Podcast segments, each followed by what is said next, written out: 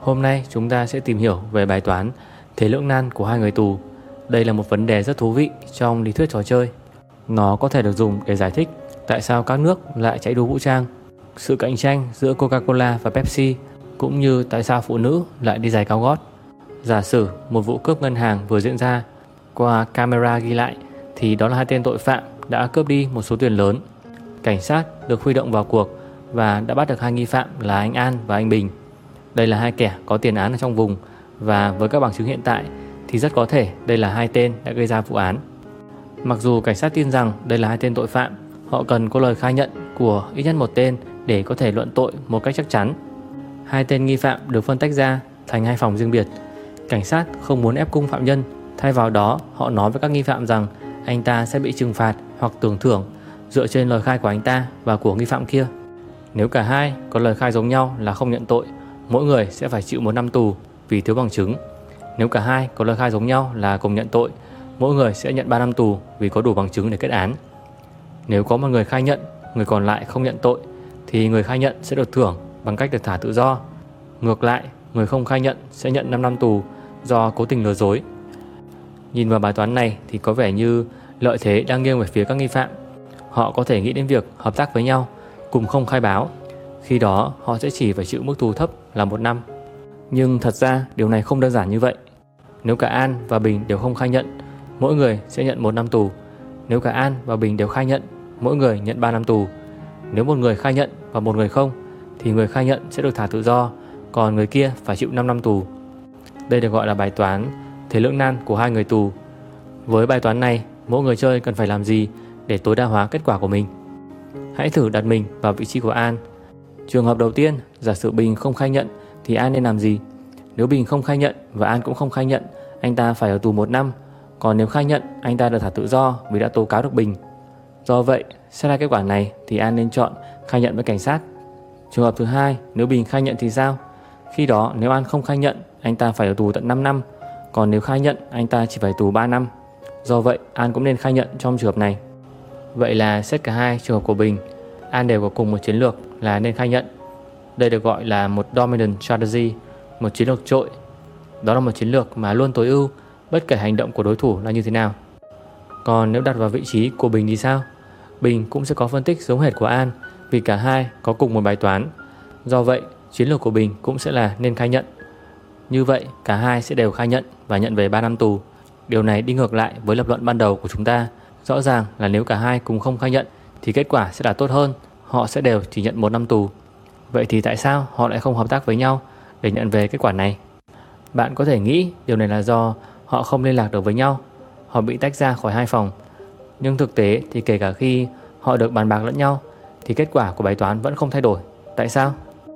Kể cả khi An và Bình bàn bạc với nhau và đồng ý là chúng ta sẽ cùng không khai nhận nhé, để cùng nhận một năm tù thôi. Nhưng đến khi cảnh sát thẩm vấn thì sao?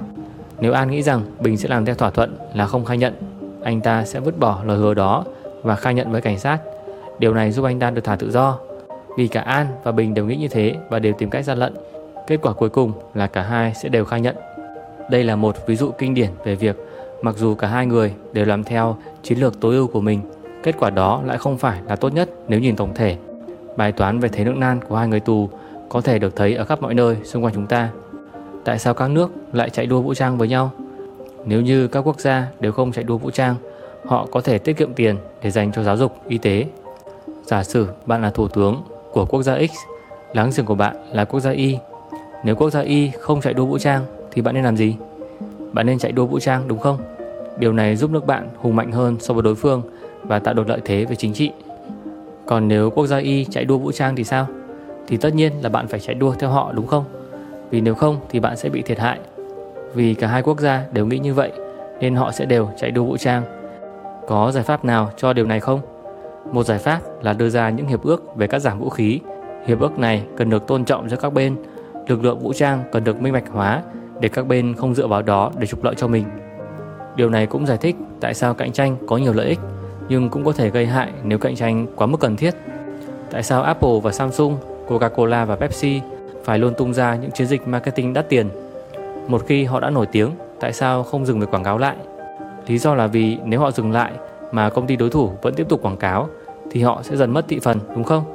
Chính vì không muốn mất đi thị phần, các công ty này sẽ tiếp tục phải cạnh tranh nhau.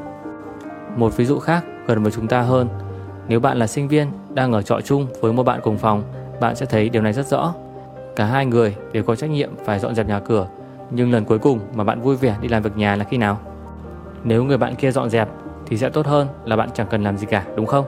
Nếu bạn bỏ qua cảm giác áy náy thì sẽ tốt hơn là không làm gì. Còn nếu người kia không dọn dẹp thì sao? Thì chẳng có lý do gì để bạn phải dọn hộ anh ta cả, đúng không? Trừ khi bạn yêu thích việc dọn dẹp nhà cửa. Vì vậy, phương án tối ưu của bạn sẽ là không làm gì cả, bất kể anh chàng kia có dọn dẹp hay không.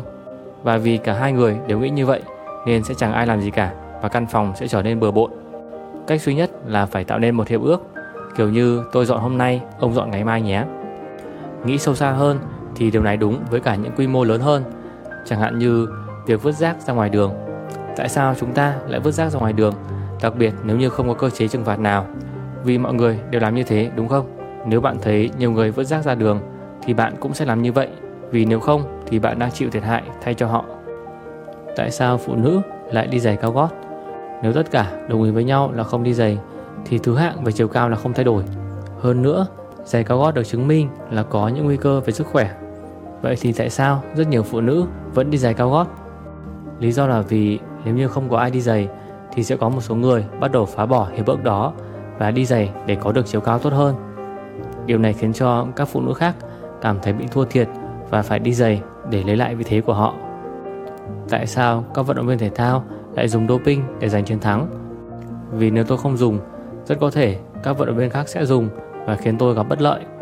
Đặc biệt với các loại doping mà khó kiểm tra được thì các vận động viên sẽ tìm cách sử dụng chúng không phải vì họ thích gian lận mà vì họ lo sợ người khác sẽ gian lận. Như vậy, bây giờ mỗi khi bạn và người bạn cùng phòng nhường nhau quên quét nhà thì hãy nghĩ đến tình trạng của hai người tù trong video này. Thực tế thì tình trạng của bạn và thế lưỡng nan của hai người tù là giống hệt nhau. Nếu bạn thấy video thú vị, hãy chia sẻ nó đến người bạn cùng phòng hoặc đối thủ của bạn trong trò chơi. Biết đâu họ sẽ hiểu ra và tìm cách để hợp tác với bạn cùng có lợi.